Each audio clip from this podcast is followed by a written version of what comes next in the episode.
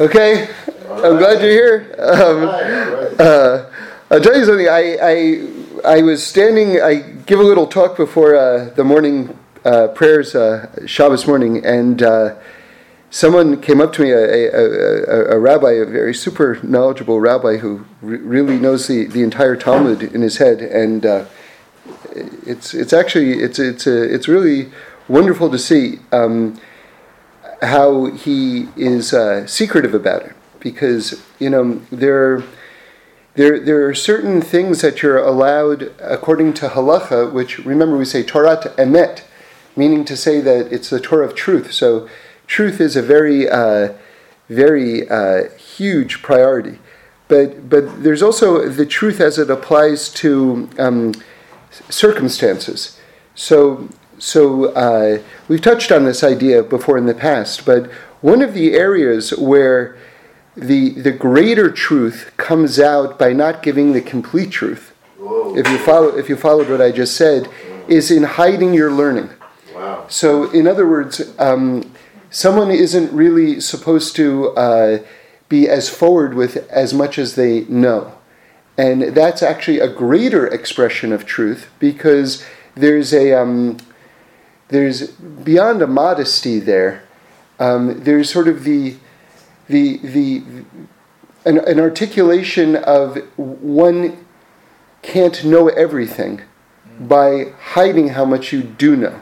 So I'll, I'll be a little more specific, so it'll be a little clearer. So I, I, forgot the name of the rabbi, but one of our great rabbis, someone came up to him and said, "I understand that you know the entire Talmud." And um, he's and he did, by the way and and he, he said, um, no, no, no, no. I, he said, I, ju- I just know half. And they said, asked him, which half? He said, either half. so, so,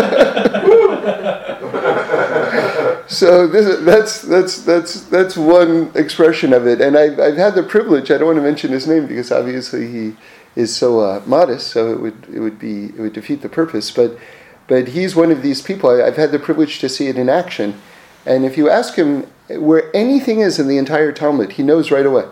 I've seen it repeatedly. He knows right away. But here's the very beautiful, sweet thing: is that he'll go, "Oh, I don't, I don't know, I don't. Maybe it's, uh, you know, in, uh, you know, uh, Bruchas, uh, page uh, 38, 39, right around there, right around there."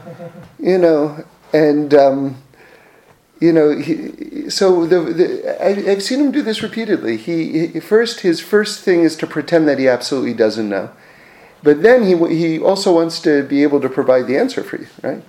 Because that's to increase Torah learning. And then he goes, oh, it just and then he just happens to know, right? So this person came up to me and. Um, and with an open Talmud yesterday, right right before we were starting to daven, and he, he points something. He's pointing that he wants me to read something. So you know that doesn't happen every day, right? And and he was pointing. Now in we had um, we just read Parshas Tazria, and it's talking about um, language, how to how to speak properly, right? And this is you know we we've talked about speech many times. Speech is so incredibly deep because Remember, with your speech, you're creating things. Remember, God, God created, God created us in His image. Right now, that that doesn't mean that God has a body. God doesn't have a body. Right? God makes bodies, but God gave us certain abilities, certain attributes which are godly. Free choice is one of those, one of those things. Another thing is the ability to create and and God God created the world through speech, through through through ten utterances, um, and uh, and with our speech we have the ability to create as well. So so you see, and again we've we've talked about it, but I just want to give this as an introduction to to to what he pointed in the Talmud for me to read, and then just tell you a PS to this which is that um, remember, perception creates reality. Say it again perception creates reality. So what that means is like just to give you a very bread and butter example of it, an all too common example of this. Let's say you're at a, um, a gathering of people, and when and there's some new people there that you don't know, or maybe some people that you do know, whatever it is, and, and, and someone says to you, You see that person over there? That person is really not a good person, right? And gives you the details. Now, you don't really even know that person. But now, from now on, when you look at that person, you look at that person as not a nice person. Now you're not going to be friends with that person. And your entire reality has been created through that person's speech. So, so through speech, you've changed someone's reality. And now, listen to this. It's, this is very, very deep. You have now created a new world for that person where that person is a bad person. So that, just like God created the world through speech, you through your speech have now created a new world, a new reality, where that person is now a bad person. And now that's going to reroute all sorts of human interactions. That's going to have many, many domino effects, right? In terms of who deals with that person, and then Maybe you'll share that information with someone else. And of course, when you share that person with someone else, that information with someone else, you think you're a hero, right? Look what I've done. I'm so great. I've saved that person from interacting with someone who could hurt them. Meanwhile, this person could be totally innocent. Right? You know, there's a classic story, I'm sure you've all heard it, but just in case you haven't, it's, it's so good. Someone came to the Chofetz Chaim, and you know, the Chofetz Chaim was really the, um, the greatest sort of publicizer of, of this of this mitzvah of lashon hara, you know, meaning to say of really trying to clean up our speech. Um, and someone came up to him and said, "You know something? Uh, I, I, I, I, I, spoke lashon hara. I spoke against this person, and um, what can I do to fix it?" And the Chofetz Chaim said, "You know, go to this hilltop, which I guess was nearby, and take a, a, a pillow." right? You know, which is filled with uh, feathers, you know. Take a pillow, rip it open, and throw it up into the air, right? So this seemed very weird. I don't know, maybe this is something mystical that he's trying to teach. Who, who knows what it is? Like, why, why, why do that, right? But the person does it, and then goes back to the rabbi and, and, and says to the Chofetz Chaim, I did it. The Chofetz Chaim says, okay, good.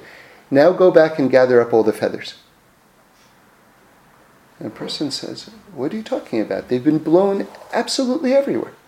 He says, Yeah, that's right. That's, that, that is what happens with our speech. You, you put something out into the world and it gets repeated and it gets sent and everything like this. How do you track it down?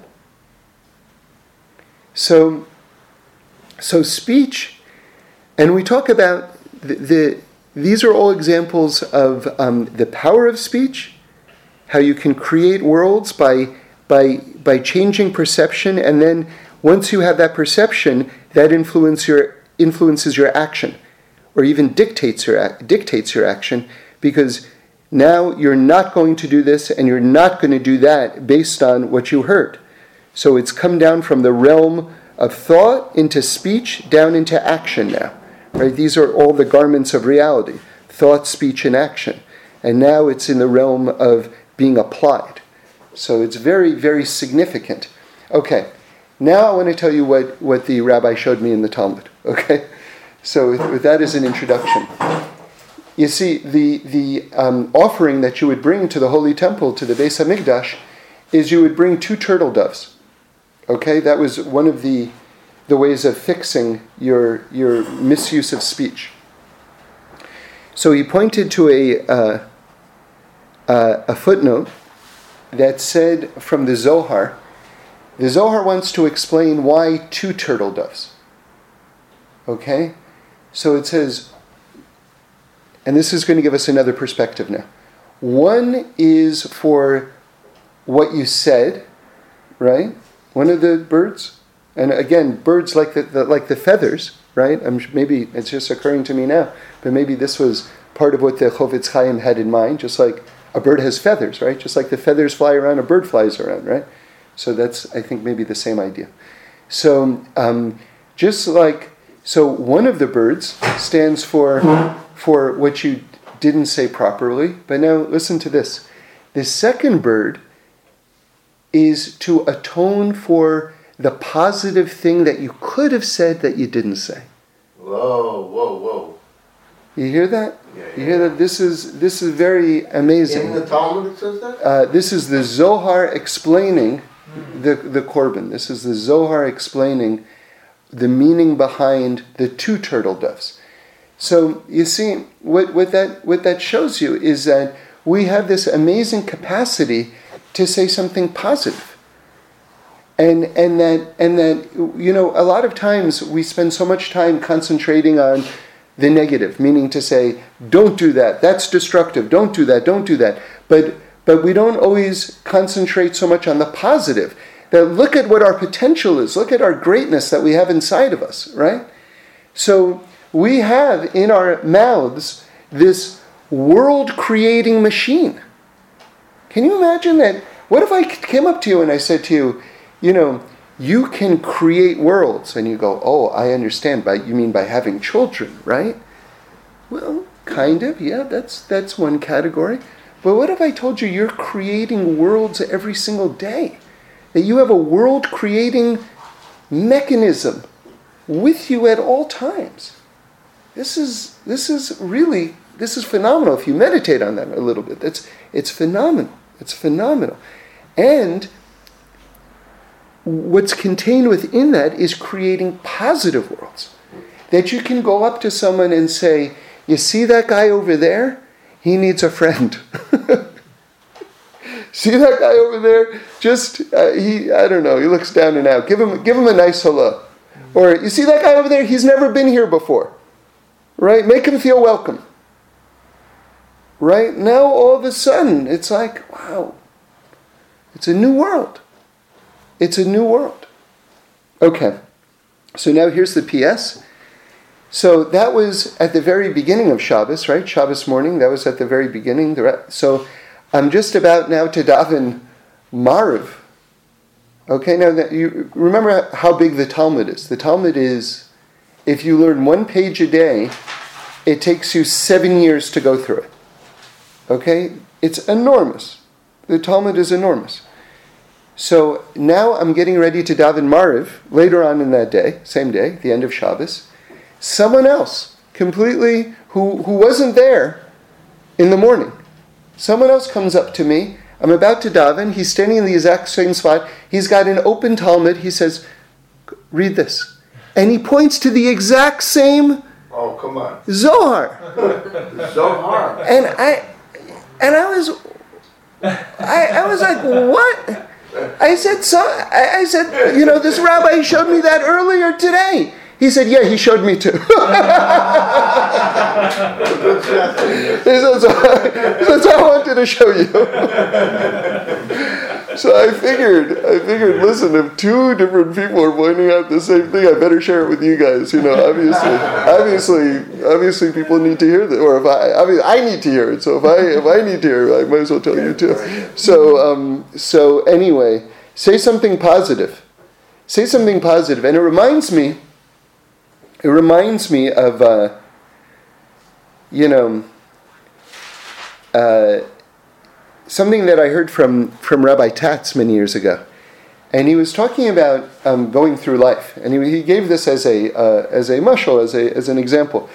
And he said, you know, he was trying to talk about, um, you know, our, our mission in life and, and, and, and the role of the Torah and things like this. So he was saying it's kind of like um, you, you have to drive, I don't know what, what places he said, let's say from New York to California, you have to, you have to drive and um, you've got this truck, and you have to learn how to the laws of driving, right? So, you know, that's a stoplight, and that's a yield sign, and you know, this is how many miles an hour you could go to this. This is a double yellow line. You know, you have to learn all the different things, you know, in order to drive uh, legally. So imagine you learn the rules and everything like this right? And again, he's likening this to the Torah mitzvahs, to the different um, ways that we live our life. And he says, you get to California, and you get there successfully, right? It's amazing. Like you, you, you made it and you, you, you did it. And then you, you, you park your truck, and then the person says, Well, where's the merchandise? Meaning, you, you drove all the way here in order to bring something here to unload it. You mean you just drove here and you didn't bring the thing that you're supposed to give? See, in other words, we have two twin aspects to our life. We have the things that we shouldn't do, right? And again, a lot of times we're concentrating on that. But there's all the stuff that we're also supposed to do. that are unique talents and unique gifts that we've been given in order to deliver into the world. So, can you imagine? You make this enormous trip, this epic trip, right? It can take you what, 70, 80, 100 years to take the trip, and you didn't bring the thing. So, a person has to be very focused. Again, this is like the two turtle doves, not just the stuff that you're not supposed to say, but the stuff that you are supposed to say the things that I am supposed to do, the gifts that I have, the talents that I have, and every single person has been gifted with, with, with different attributes. And these are the things that you are supposed to deliver into the world. And, and, and can you imagine? Like you take a long trip and then they say, So where's the thing? Ah! Right? So we don't want to be that person. We don't want to be that person. So, um, okay. So so let's go further. I want to talk on a different subject now because we're in a very, um, very amazing period of the year right now. Um, it always seems like we're in an amazing period of the year. You know, by the way, that was really one of the one of the absolute uh, joys of learning with um, Reb Shlomo Carlebach was that uh, he he just whatever it was, it was you know like if it was Lag BaOmer it was absolutely the holiest day of the year. And then if it was, you know, Shavuos, absolutely the holiest day of the year. And Pesach, it's absolutely the holiest day of the year. Tu B'Shvat, it's absolutely the holiest day of the entire year. And you would listen to him learn it, and it was, it was, he was right. He, every single moment was absolutely the holiest day of the year. There, there was no, there, there was no way around it. So, so, um, but that really comes from an appreciation and a, and a, and a knowledge of, of, of the present, because basically we're engulfed in godliness. And, and, and every single one of these dates is a different access point into the infinite. And that being the case, you know, if you're entering into the infinite, it is the holiest. But it's just a question of from what angle are you approaching it, right? But each one is an authentic entrance into like the Holy of Holies, basically. So, so one of these entrance points that we don't talk about so much, but it's really like the holiest, is the first day of the month of Nisan. And we just had it, right? It was on Shabbos this year. It was just yesterday.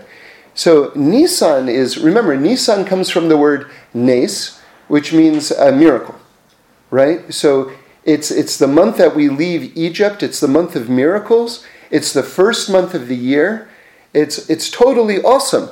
The first day of the month of Nisan is the day that the Mishkan, the sanctuary in the desert, was, was open for business. Right? They had been building it and building it, and they finally, they finally, like, opened it. Right? That, that, and there was a lot, a lot of stuff building up to that incredible. Remember, the, the Mishkan, the, the, the sanctuary, was, was a portal between heaven and earth. Right? And it was it was and it was a place where if anyone made any mistakes, they could come and totally, you know, totally be cleansed and and and and, and, and, and fixed. So so it was really, really amazing. But but let's go deeper, okay? You see, there are two opinions as to when the world was actually created, and the Talmud discusses both of them. W- one is uh, what we call Rosh Hashanah, which is which is uh, the first day of the first uh, the first day of the month of Tishrei, and we're very used to thinking of Rosh Hashanah as being like the creation of the world. But there's another opinion in the Talmud, which is that no, it was really the first day of the month of Nisan So the, the first day of the month of Nisan, and then the rabbis come and they, they, they, they, they reconcile it. They say, well, they're probably both true, meaning that in, in one example, God created the world in the realm of thought, and in one, he created the world in the realm of action. Okay, so you have they're both kind of paralleling each other. And in fact, you have 12 months of the year, and one of the systems, one of the paradigms of just sort of like just understanding the world is to align the two six months together. And so if you look, not coincidentally, Tishrei lines up with Nisan. They're both exactly six months apart. So, so, so that's, that's another parallel between the two. But again, let's go deeper. So we know this is something that, that I just learned, and, and, and I'm going to add to it a little because it kind of blew my mind, which is well, there's so much to say on this, but let me just lay this out, which is that the first day of the month of Nisan is a very, very special birthday for us, uh, uh, the Jewish people, because it's the day that we got our first mitzvah as a nation. Okay? And in fact, you know the famous Rashi, which is which is Rashi asks the question on the very first, um, uh, the very opening of the of the Torah. He says, "Why does the Torah begin with a description of the creation of the world? Why doesn't the Torah begin with the very first mitzvah that we received as a nation, which is the mitzvah that we got on the first day of Nisan?" You see, there's a. Do, do you understand? There's a very interesting alignment here. Because we're saying that on the one hand, God created the, the world in thought, and God created the world in deed. There are two, there are two separate beginnings. And now in the beginning of the Torah, we're talking about we're talking about the creation of the world. God created the heavens of the earth in the beginning, right? But Rashi's asking a question right over there. What? And why aren't we why aren't we bringing the first mitzvah which happened on the first day of, the, of, of, Nisan? So you have the two beginnings of the world both being referenced right in the beginning of the Torah right there. Now, I heard in the name of the Vilna Gaon that with the word Breshis, God created time itself. And this is something that physicists have now arrived at fairly recently, which is that time is a creation. Time is a construct. It's not that there was always time, there was just always time. No, time is actually an invention, a creation. And with the word breshis, God created time. So, so how interesting then that on the word breshis, Rashi is bringing the question why not bring the first mitzvah here instead at the beginning of the Torah? And what's the first mitzvah? That you should make a calendar, which is all about us and time, our relationship and time. So he's bringing that on the word Breshis. Now, now I've referenced to you before, I mentioned to you before, but I, I, I still don't know the name of the rabbi, so I feel bad about that. But, but, but someone clearly very great said, Why is it that we got as a first mitzvah when we're leaving Egypt, when we're leaving being slaves, the mitzvah to make a calendar. And he said that the reason is because a slave doesn't have control over their own time. But a free person, what, what defines a free person is that they can control their time, how they use their time. See, it shows you how valuable time is. And my, my son had a, um, a Shabbos program, and, and Rabbi um, Safran, one of his teachers, pointed out something like just like just almost almost shocking, almost shocking, which is if you know who Michael Phelps is, swimmer, he, he's the most um, decorated uh, gold medalist in, in Olympic history. He has the most gold medals of anyone in Olympic history. and when he raced um, in the last Olympics, there was someone, and, and he said he said his name, and he said, "Does anyone know who this is?" And no one knew who it was. Right? Rabbi to your kids. No one, no one, no one knew who it was. Um, and uh, you know, I mean, it's it's sad that I heard the name last night. I, I can't even repeat the name right now. If you look it up on the internet, you'll find it. But but uh, but it's almost it almost makes the point stronger that I, I can't even tell you his name right now. Right? He lost one of the races against Michael Phelps, the one where Michael Phelps ended up being the most decorated Olympian ever, by one one hundredth of a second. One one hundredth of a second was the difference between him stopping the greatest swimmer of all time at the height at the height of his epic career and becoming someone whose name I don't even remember right now, and I heard it last night. One one hundredth of a second. And I asked, I asked my son, I was like, I, it, it gave me like the chills when I heard that, you know? I said to him, what, what, um, what lesson did he, did he want to teach from that? Right? Because I could imagine you could make a lot of different points based on that. And he said, how valuable time is. And I was like, yep, that's good. You can stop right there. That's, I'm, I'm happy. I got my money's worth, you know? That's, yeah, that's wow. Now think about how we spend our days. it's, I mean, it's humiliating, actually. It's, humi- it's humiliating. It's humiliating. Um, so, so this is this is the idea that that the very first mitzvah that we get is to be in charge of time. Right? That's and that that is totally integral to our freedom. And then of course it implies the proper use of time. Now I just want to tell you just because the the implications of this um, halachically are, are very amazing, and I just want to give you one example of this. What it means is, is that we made the calendar, and we would wait to see the, um, the new moon emerge, right? Because the moon gets small, and then it gets big, it becomes a full moon, and then it goes down to nothing, and then the process starts again. When the process starts again, that's called the new moon, and that's the beginning of the new month. Okay? So the the Chachamim, the sages, were so advanced. They were super advanced to the point where by modern technology, it's like to 0.00 something decimal places they knew back then.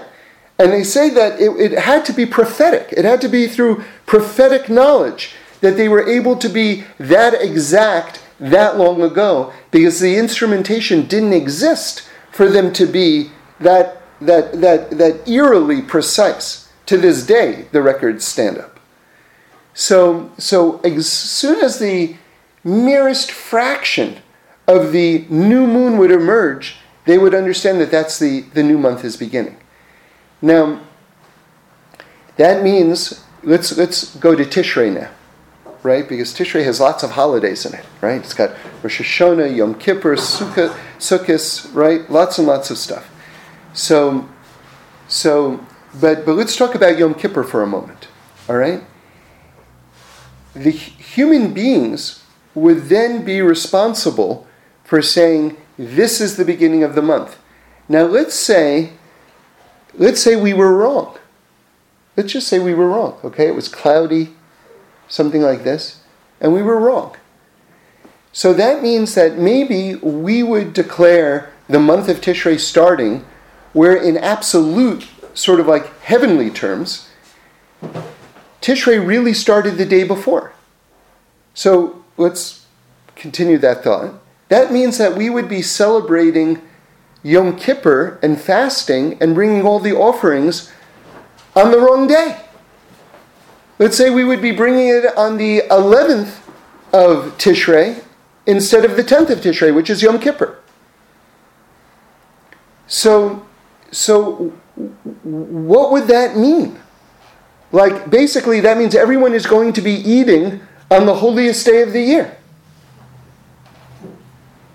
And all the forgiveness that's coming down from heaven, we have absolutely not created a vessel in order to receive that divine flow. So the rabbis explain something amazing, which is that Hashem goes by whatever we say the beginning of the month is. Which means that all of the angels in heaven wait for us to declare the month, and then they do what they do according to what we're doing. So, so, if, so you, you, you understand the implications of making, on just this one level, of making a calendar, is that we're controlling the divine flow of the entire universe.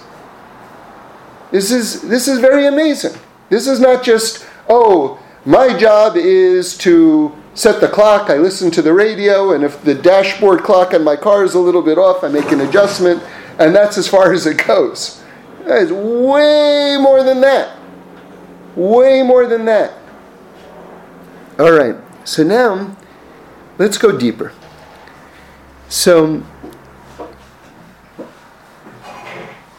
I mentioned to you that Nisan is one of these days which is which is which the Talmud says the world was created. Whether it was in deed or thought or whatever it was, that the world was created. Now, it's also the day that the tabernacle was finally finished and open for business. Now, our sages teach that the, the, the Mishkan, the tabernacle, was a miniature, a microcosm of the entire world. So now you see a very nice, interesting parallel between the world itself, the universe itself being created, and the miniature of the universe also being finished and created on that same day. Right? That's a very amazing parallel right there. But now I want to add a step to it. And this was my thought. I got very excited about it. I'm sure other people have said it, but anyway, no one told me. So, so I just learned recently, as, as, as you know, we've discussed it, that Moshe Rabbeinu, Moses, put up the tabernacle. Remember, the tabernacle was, was portable. You would put it up, and then as they journeyed through the desert, they would break it down and they'd get to the new spot and they'd build it again. Okay? So Moshe built it, took it down, built it, took it down, built it, took it down for the seven days leading up to the first day of Nisan. And on the eighth day, that's when it was officially made and in business. Now, I've pointed out before a thought that, that still sort of arrests me, which is that it says in the Medrash that before this world was created, God created and destroyed many worlds. Before this world was created, God created and destroyed many worlds. Now, we just said that the Mishkan was a miniature of the world. And it was finally open for business on the eighth day, on the first day of Nisan. That means that what was being acted out before, before then was parallel to the way God created the world.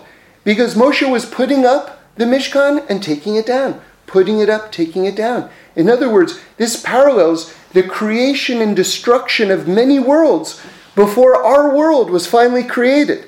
Just like the Mishkan was finally open for business on the first day of Nisan, right? But before then, it was put up and taken down, created and destroyed, created and destroyed. Now, I just learned that there's an opinion that Moshe put it up and took it down three times each day. Now, I started thinking. So that means 7 times 3 is 21. That means he put it up and took it down 21 times. That means on the eighth day, when he put it up, that was the 22nd time. Now 22, it's a big, that's a big number in Torah. 22 is the letters of the Aleph Beis. So now listen to this. What do we say? That God created the world through the letters of the Aleph Beis. Here, here, on the eighth day, it was the 22nd time that the Mishkan was put up. And what do we say? That the Mishkan is a miniature of the whole world. And God created the world through the letters of the Aleph Beis, And here it was the 22nd time that it was done, paralleling the 22 letters of the Aleph Beis. But it goes further. Because our sages explained to us that Betzalel, who was the one who was really the maker of the Mishkan, that the way he did it was through his knowledge of the letters of the Aleph base. So again, and then, how did we begin this entire mm-hmm. talk? Through the creative powers of speech. What are you doing when you're speaking? You're pronouncing the Aleph Beis. You're creating worlds. Imagine all the speech that's going on in the world. All the worlds that are simultaneously being corrected and made and destroyed and erected. All the speech that's going on in the world, all the news media, all the internet, all the casual conversations, worlds constantly being built and destroyed and built and destroyed.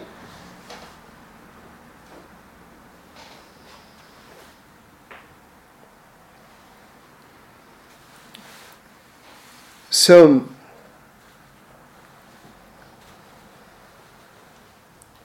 so now let's go further. And I want to share with you one of the deepest stories that I've learned in a long time. So, we're talking about the mastery of time. And Rav Yitzhak Isaac Chaver, one of our greatest Kabbalists, in the Or Torah, in his commentary on the Ma'alos HaTorah, said that, well, let me just introduce the thought by saying that the Zohar Chadash says that the entire Torah is contained within the Beis of Breshis. Okay, the whole Torah is contained within the first letter of the first word of the Torah, the Beis of Breshis. So we know that Beis is the number two, okay, because it's the second letter of the Aleph Beis of the alphabet. If you want to see just how how inf- how how how influential the, the the Hebrew alphabet is, how about the fact that does Aleph Beis sound like alphabet? I mean, it's it's exactly the same, right?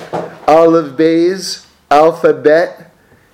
You know, I mean, if the world would just open up its eyes and see what it owes to the Jewish people, to the Torah. I mean, even on the most basic level of the word alphabet coming from Hebrew. Right? I mean, it's, it's beyond. It's beyond. Like the, we're just waiting for the world to wake up, you know? We're, and the world, unfortunately, is waiting for us to wake up. This is the problem. But when we wake up, the world will wake up. You know, I heard Reb Shlomo say one time that every day he prays that the whole world should understand who the Jewish people are. Okay. Not, not, not from a point of view, you should understand, not from a point of view of, of nationalism or, or jingoism or, or, or any of the negative attributes of, you know, we are the fatherland, you know, like that kind of crazy type of thinking. It's not coming from that place. It's coming from the place that we're trying to bring godliness down into this world. We're, we're, we're trying to serve God. We're trying to open people's eyes up to the oneness of God. That, that, that's the point. That, that's why we want the world to know what, what it is that we're saying. Not, not so there's some sort of mastery or superiority or, or, or, or something foolish like that. that. That's not the point. So, so let's go back to the, the Beis of Breshis. So again, the Zohar Chadash says that the entire Torah is contained within the first letter of the first word of the Torah. So Beis is the number two. And Rav Yitzhak Isaac Chaver says something amazing. Remember, we're talking about time now. And remember, God created according to the Vilna Gaon, and Rav Yitzhak Isaac Chaver was a student of the Vilna Gaon a couple of generations later. but he, and, and that Breshis itself, which means with beginnings, right? That that was the creation of time. So the Beis of Breshis, says Rav Yitzhak Isaac Chaver, it means two. It means the future and the past. That all of life is either it's going to happen or it just happened. It's going to happen or it just happened. It's going to happen or it just happened. That there is no present. Now, stay with me. Stay with me. It's going to happen or it just happened. Right? But there's something above the Beis of Breshis, and that's the Aleph of Anochi. Remember, when we got the Torah from heaven, when we got the, the tablets, the luchos, the very first letter on the tablets was the letter Aleph. Anochi Hashem Elokecha. I am God your God. Says Rav Yitzhak Isaac Chaver, through the Aleph of Anochi, through the Torah itself, you can rise up from this world, which is just future and past, and you can rise up to the realm of the present. Mm. you can capture and live in the moment in the eternal present through the mitzvahs of the Torah, through the realm of the Torah, which is beyond time. It's a dimension beyond time. See, remember, we have to make an important distinction here. A lot of people think of eternity as the infinite expanse of time. This is a different definition. This is a much deeper definition of eternity. Eternity is a realm beyond time. And that's a realm of forever because it's not time bound. And so, through the Aleph of Anochi, through the mitzvahs of the Torah, you're able to transcend this world, the bays of past, future, future, past, past, future, future, past, where you can never capture the moment. And you're actually able to live in the ever present present, in the ongoing moment because you're tapping directly into infinity and you're transcending nature.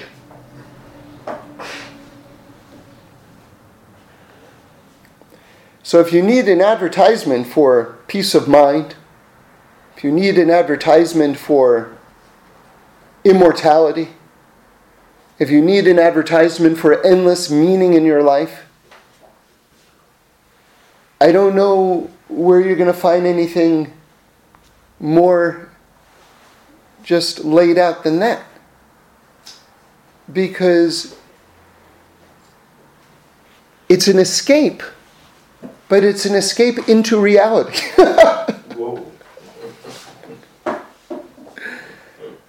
right? And then you have a foundation which is it's it's firmer than than than than anything because it's, it's, it is the definition of forever.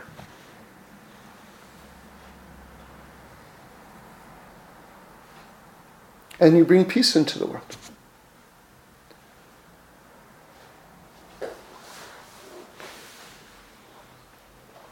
So,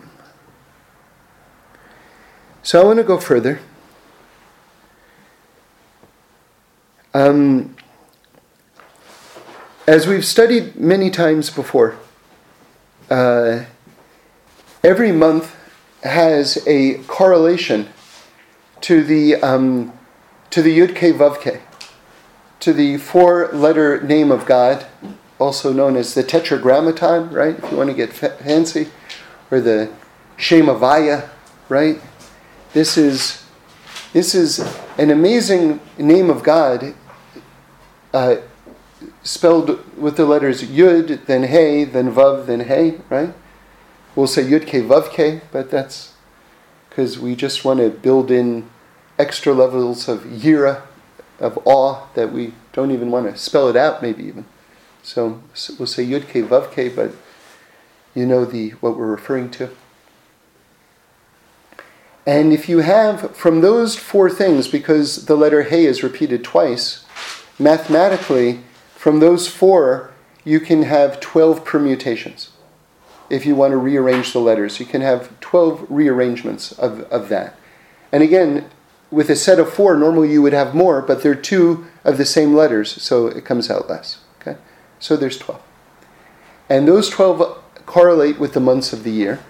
And so each month has a different permutation of the Yud K Vav K. And it's a description, it's actually a blueprint of the way divine energy is coming down into each month. Because each month has a different personality. Okay? Um, and this gets into the whole understanding of astrology and the zodiac and things like that, right? Um, but but anyway, uh, that there. So, so the question is, Nisan. Nisan is this amazing month, right? So, and it's the beginning of the world. So, what is the permutation of the Yud Ke Vav Ke for the month of Nisan? This will teach us something important, right? And the, the answer is very fascinatingly, and we'll we're going to try to give an explanation for this. It is the unscrambled version of the name. In other words, the arrangement of the letters for Nisan are Yud, then He, then Vav, then He. Right? Because if you're going to have 12 permu- if you're going to have 12 combinations, 12 permutations, one of them has to be the straight spelling. So it happens to be that Nisan correlates with the straight spelling of the name. Now the question is why? And um, and by the way, it, it also correlates with the phrase Yismuchu Hashemayim v'tagel haaretz. The, the heaven and the earth are going to rejoice. That phrase, which you find a couple of times in Tehillim, the first letters of those four words are Yud, then He, then Vav, then He. Okay? But it's, it's um, and we'll explain that a little bit later, but suffice it to say right now that basically the heavens and the earth are both rejoicing. That's an alignment. And it's an alignment of joy, right? Where everything is in harmony and everything is coming together. But I want to I want to go further in the explanation. And to help explain why Nisan would be the unscrambled name of God, the just the straight spelling name of God, I want to just uh, talk about uh, Hannah and her prayer for a baby. Okay? So this is a very big, um, this is a very big chapter in, in Tanakh, in, in, in the Torah. And um, and it's so important that we read it on Rosh Hashanah, right? And and what's going on is Hannah really wants a baby very, very badly, and she's praying so hard. And in fact, her prayer is so good that we learn a lot of the halachas of how to daven from her prayer. And it was interesting because she it was a silent prayer, and she was just just saying so many things and just talking, but without any words coming out, that the Kohen Gadol, the high priest Eli, thought that she was drunk and reprimanded her for coming into the holy temple being drunk, right? But she wasn't. She was just pouring out her heart. And there are amazing things about this prayer, but this is um, a whole subject in itself, so we're not going to go into it. But, but, but um, it's worth studying. And one of the things, just to really radically summarize the Talmud on this. One of the things that she prays for, basically, is for a normal child. That the child should be normal. And not too much of this and not too little of that. And she has, her prayer is answered by God, and she has as a son the prophet Shmuel. Now, the prophet Shmuel is one of the greatest people that ever lived, who's compared to Moshe Rabbeinu. Not only that, but he was the one who anointed King David.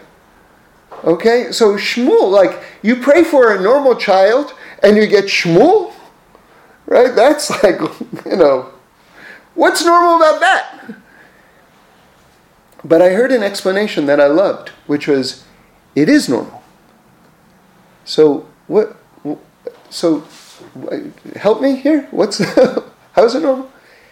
So I heard one time an explanation uh, or a definition of genius, and it was that genius is the ability to see things how they actually are. So to give an example, Einstein saw the curvature of space, but his genius was his ability to describe what's there. In other words, he didn't invent something, he just had the ability to see what was actually there. Shmuel, his greatness was he actually saw the way God is running the world.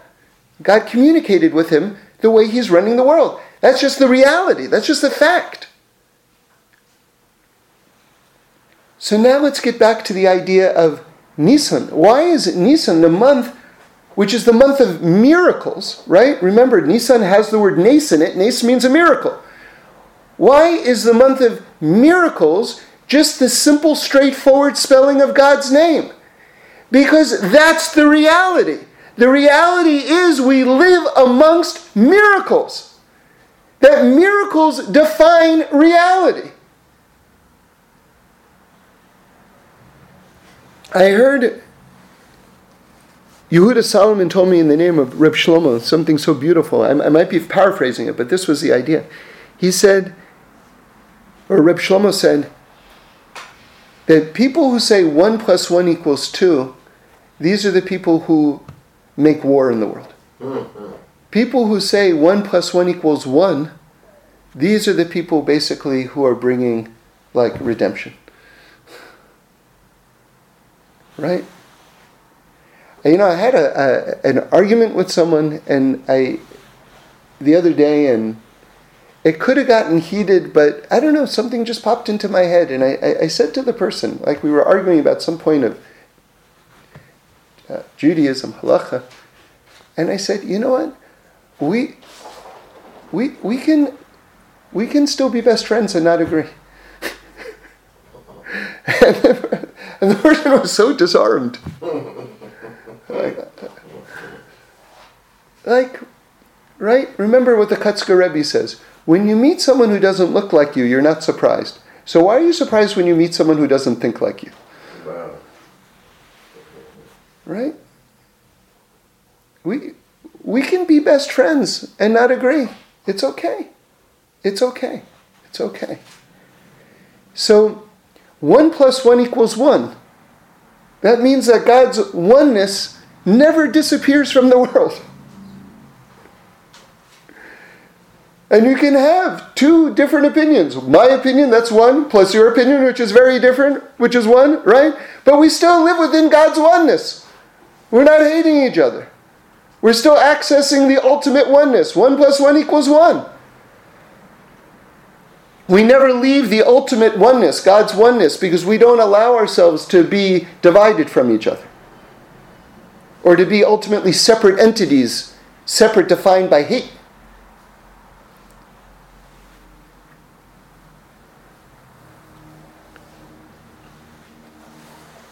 So we live in a world of miracles where God absolutely can do anything at any time, and nothing is difficult for God. That's, that is the most accurate description of this world. And that's, that's the truth. That's, that's the truth. Right? So, again, that's why I would like to suggest that Nisan, which is the month of miracles, usually you think, wow, if I want to do a miracle, I have to go into some deep, convoluted, Kabbalistic kind of thing that no one can understand, including myself, and I'll just try to do it. Like you would expect clarity to be the actual opposite of how you're going to manufacture a miracle, right? Like if you think of like the alchemists, the alchemists were working on something called the philosopher's stone. The philosopher's stone was something that they were going to invent in a lab where this substance, whatever they would touch, it would turn it into gold.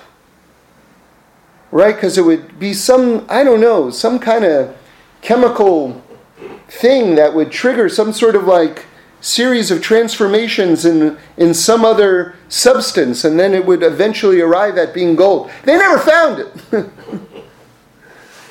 you know, I don't know that you, you could do such a thing.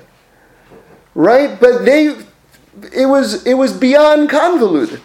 And they worked forever on these things. The greatest minds were working on this on this thing, right?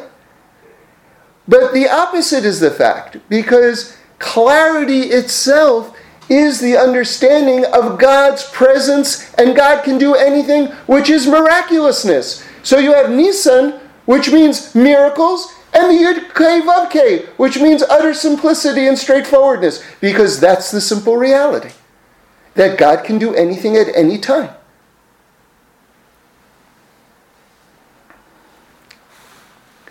So, so I heard in the name of Rabbi Nachman that now with Rosh Chodesh Nisan, and by the way, appropriately enough, Rabbi Nachman's birthday is Rosh Chodesh Nisan, right? How could it not be, right? It's a new beginning, and his whole thing was that everyone, at any point in your life, you, you become depressed, you become frustrated, you want to give up. He says, okay, begin again right now. Just right now, just begin again. So his birthday is the first day of the month of Nisan. It's the, the capital of beginnings, right? It's that was like probably like, you know, part of the source of his soul. Begin again now. Begin again now. Just begin again right now. Begin again right now. Whatever's going on in your life, begin again right now.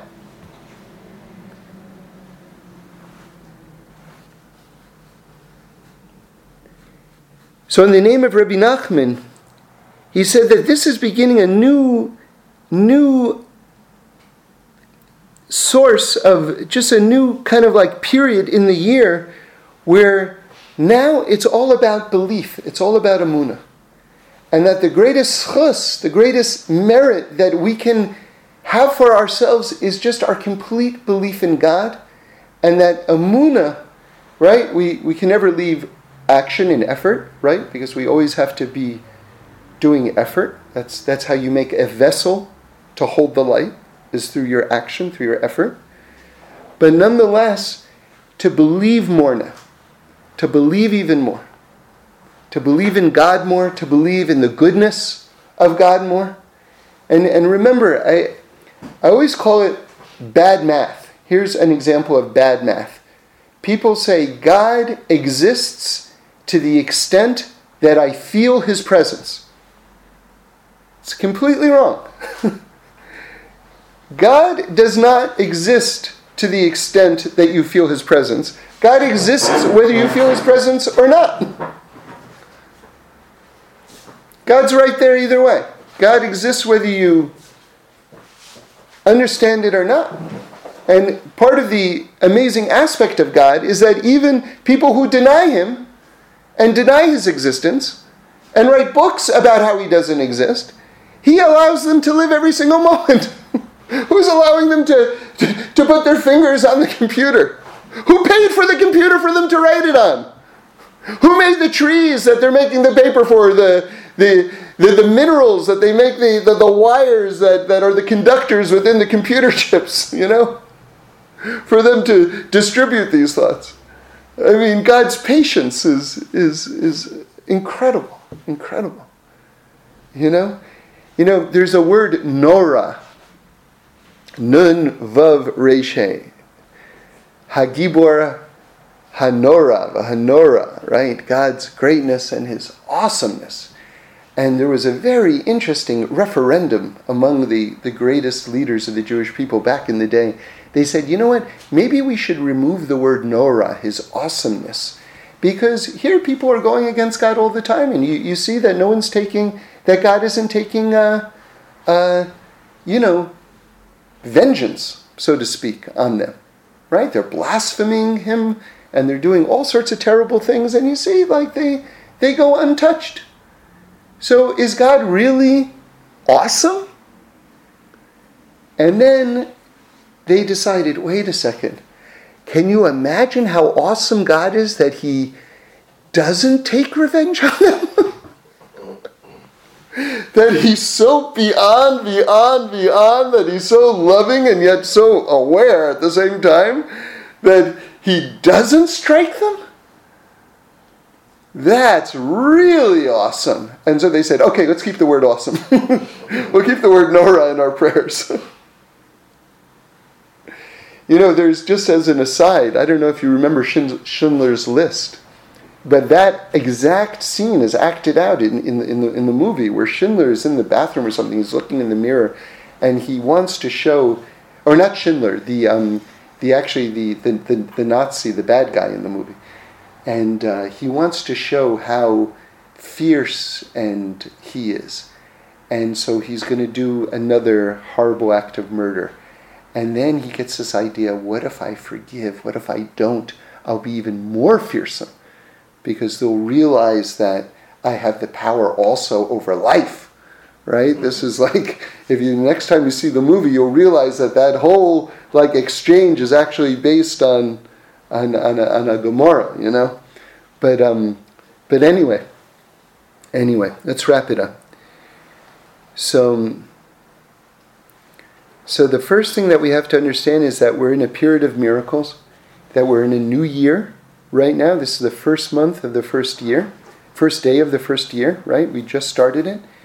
We have to understand also that um, the power of our own speech right? Our ability to create worlds, just like when God created the world, right? He created it through speech. How we create worlds by forming perception, and then from people's perception, that influences the way that they act, right? And remember what the Zohar says about the two turtle doves? Not just the thing that we're not supposed to say, but the other turtle dove is for what we could have said and we didn't to understand that every single interaction we have with another person, we have the opportunity to say something encouraging and, and, and to build people up, right? But I want to caution you also, but not to flatter. Flatter is a, flattery is a different form of lying. You, you don't want to be a flatterer. It's a, it's, it's a loathsome trait, right? But you want to build people up. So it has to come from a place of, of, of real precision, right? Um, also, to understand that, that God can do anything at any time. And that anytime you get down, just tell yourself, begin again. I'm going to begin again anew right now. And I'll just really end with this one last thing. Uh, it was um, by the, the author of, uh, uh, uh, I, think it, I think it was called How to Make Friends and Influence People. Um, Nepal- Carnegie, Andrew Carnegie, was it? Yeah. Uh, Dale. Uh, Dale, Dale Carnegie. Dale, uh, Andrew Carnegie was the, the steel magnate. Yeah. So, so Dale Carnegie, I believe it was him who said it. Um, or, or, or maybe it was Napoleon Hill, I don't know, but I, I heard it a while ago. It was a series of radio broadcasts that he gave, I think, in the 1930s. What he did was he, he trailed the, the, um, the major industrialists who were all like in our in modern day terms like like billionaires. In fact, I saw I think it was in one of Malcolm Gladwell's books that there was an argument he was making that that Rockefeller, John D. Rockefeller, was the richest man that ever lived based on relative wealth and time. So, so the industrialists at the beginning of the 1900s were like, their wealth was really like crazy, crazy. I mean, like his, in historic terms, okay? So Carnegie was one of these guys. And, and this person trailed all these people and wanted to learn basically the secrets to success and then put them out in a in, in, in a book. And one of the things that he said that really impressed me, and I think it's a great tool for us to just use on a, on a regular basis, was if you, it sounds so simple, but believe me, this is, this is very, very deep. If you make a mistake, right, ask yourself, what did I, what, what did I do wrong? How can I learn from that? And then don't do it again. That's huge. That's a huge, huge piece of information. Ask yourself, what did I do wrong? Let me learn from it, and I won't do it again. Do you know what that does? That transforms defeat into victory. It transforms defeat into victory. I'll tell you something else that it does because I was thinking about it. I was thinking, why is that so deep? It sounds so simple, but I know that it's very, very deep because I've done it a couple of times. Not enough, but I've done it a couple of times, and I always feel very good whenever I do it. And I'm, I was asking myself, why is this making me feel so good? You know?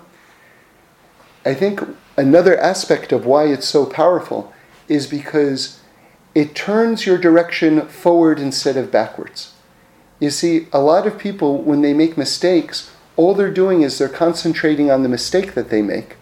So all they're looking is behind them into the past. And what this technique allows you to do is it allows you to say, how can I learn from that and not do it again? It turns you around and it points you into the future. And now you're not just just living in your own muck. Now you're looking forward into an untainted future. And that psychologically is, is worth a million dollars, you know? Okay, so we should all be blessed. We should all hear good news. And we really, really, really, really, really, really, we should just experience the oneness and the goodness of God. Amen. Here are some questions and answers. You were talking about infinity existing beyond time, and maybe you said this and I didn't somehow yeah. catch it. Doesn't it still behoove us to strive for that in this realm. I mean, there's a there's a place for remembering and learning from the past, and there's a place for trying to plan for the future as best yes. you can. Right. But isn't it still, to the extent that we can do it, a good idea to to strive for the present? Yes, yeah, and and you know, like I think in today's parlance they refer to it as mindfulness. Right. You know, that's kind of the fancy term for it. Um, living in the moment, they called it, you know, before mindfulness caught on. Um, but it's the same idea. Um, I think I'm definitely, or I think, you know, that my, my understanding anyway is that Rav Yitzhak Isaac Chaver would definitely agree with that. But I think he's adding an extra dimension to it. That he's saying that the, the, the true ultimate present, the, the ongoing present, is really accessed through um, uh, the Torah. I mean, to just to really simplify it, that that would be the idea. So that um, because you see, you know, if you think about it, if you, you know, I'll give you, I'll tell you a story. Really, one of my favorite stories. Uh, there's a mitzvah. It's called the, the mitzvah of Levaya. Actually, it's kind of funny because Levaya usually is referred to as a like a um, a funeral.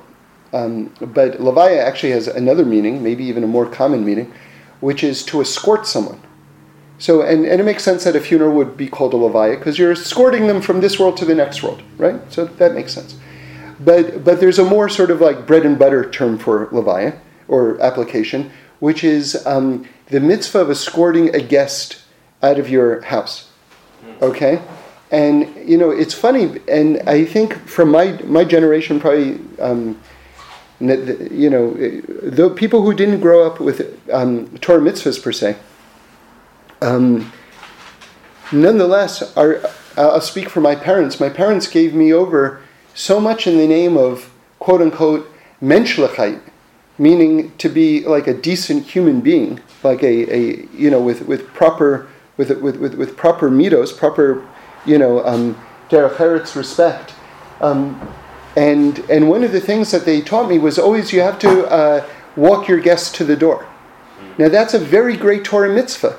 And so there were so many mitzvahs that I was learning growing up that I was just learning them in the name of Menschlichkeit, not necessarily like, okay, it says it here, this chapter, this verse, whatever it is. But anyway, here's the story. So, so I, my family had dinner at someone's house one Friday night. And the person whose house we had is a very special, very special person. And I see that he's walking us to the door. And really, the truth is, you, you know, if you want to really do it right, you do it um, about 10 feet outside your door, Daled Amos, right? You, you walk them, and then you just walk them part of the journey, and then that's it. You know, you go back into your house. So I see he was walking us to the door, which is very nice. Then I see he walks us, you know, the Daled Amos outside the, the house, you know, about the 10 feet out, out of the house. And then I see he walks us to the end of the block. And then I see he walks us another block and then another block. And I was just like, wow, wow. And now here's the reason why I'm telling you this story. He keeps on walking us. And I tell him, you know, you don't, you don't have to walk us. You know, I must have said that a few times. And he's like, no, no, no. And then I looked at the cement and I saw my feet walking toward my house and I saw his feet walking toward my house. And I thought, wow, my feet and his feet are right now in two completely different dimensions. I'm just walking home. He's doing the mitzvah of Levaya. he is going to every single step that he takes, he has eternal reward. Each one of these steps that he's taking literally is going to last forever. And just if you just looked with normal eyes, you just see two people walking on the sidewalk. And yet there were two dimensions simultaneously overlapping and being accessed at that moment. So, what I'm trying to tell you is that if you really want to live in the present, but the real present, the eternal present, the present which is beyond time, you access it through the realm of Torah mitzvah. Right? Because otherwise you could just be eating breakfast. But if I'm eating breakfast in order to have strength to serve God, then that moment is the equivalent of Him walking me home. Do, do you understand? Mm-hmm. And then that's the true mindfulness, because that's the mindfulness that you exist amidst God right now. But doesn't it also take uh, confirmation, you know, from the dummies or the undocumented geniuses to say, yeah, because Charles Manson probably thought he was a genius, and then he carried out his, um, you know, Well, mission, and, right. and, and I think You have everyone's. Galileo, though, too. We know when. Well, yeah, and, well, and he, Right. that's right. That's a good example. How about Van Gogh? Van Gogh didn't sell a painting. Yeah. Right, right. Well, okay, so I guess that answers that question.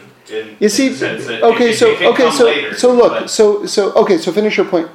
well, no, I mean he he kind of answered the question because there's geniuses that get recognized later as geniuses, and Right. geniuses that get But recognized. you know what? I'll say something a little controversial here, which is that I, I would even go with what you're saying for a moment. I, I don't disagree with what you're saying, by the way. Mm-hmm. But that I would say that Manson may have had a particular genius. The, the genius to recruit people to do murderous, horrific acts. Right? Eh, But the more salient point here is that genius is not an absolute. And I think that's the lesson to learn for. In other words, if you want to, you see, look, Moshe is the greatest person that ever lived. It says that even Mashiach will not have the level of prophecy that Moshe had. Moshe is the greatest person that ever lived.